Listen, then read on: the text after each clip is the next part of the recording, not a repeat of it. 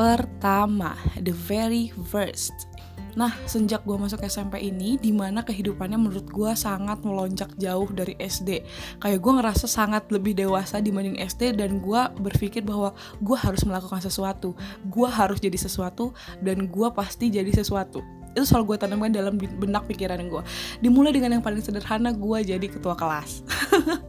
Setelah itu, ada pemilihan ketua osis pendaftaran jadi ketua osis. Sumpah gue daftar. Gue kayak out of my mind but I want to try. I no matter what gitu. Akhirnya gue daftar dan ternyata gue tuh dapetin atensi dari guru-guru. Uh, the way I talk they said.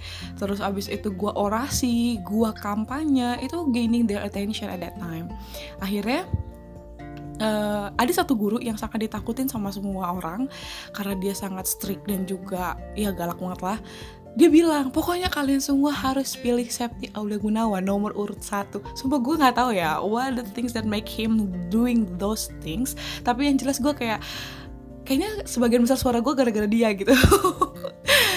Ketika suara pemilihan dihitung dan bener dong guys gue sama Kak Adrian well he is a really great person at that time.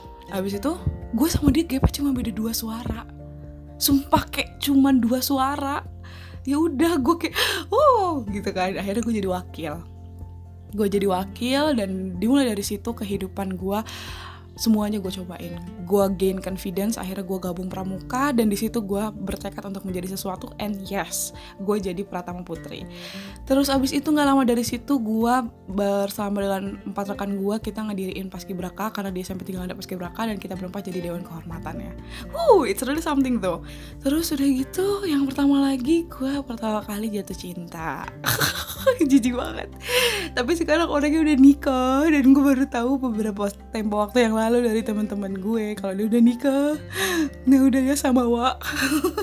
Terus ya udah dan pertama kali di situ gue ngerasain bahwa I achieve something because I did my best gitu. Jadi gue ngerasa kayak oke okay, uh, when I do my best in everything that I did eh, I will get them no matter what. Itu prinsip gue waktu itu. Tapi yang namanya hidup ya terus berkembang dan permasalahan juga nggak segampang itu gitu. Jadi kita harus selalu doing our best tapi stay sane ya. Tetap merasa bahwa oh iya tidak semuanya harus sesuai dengan keinginan gitu. Semangat guys. All is well all is well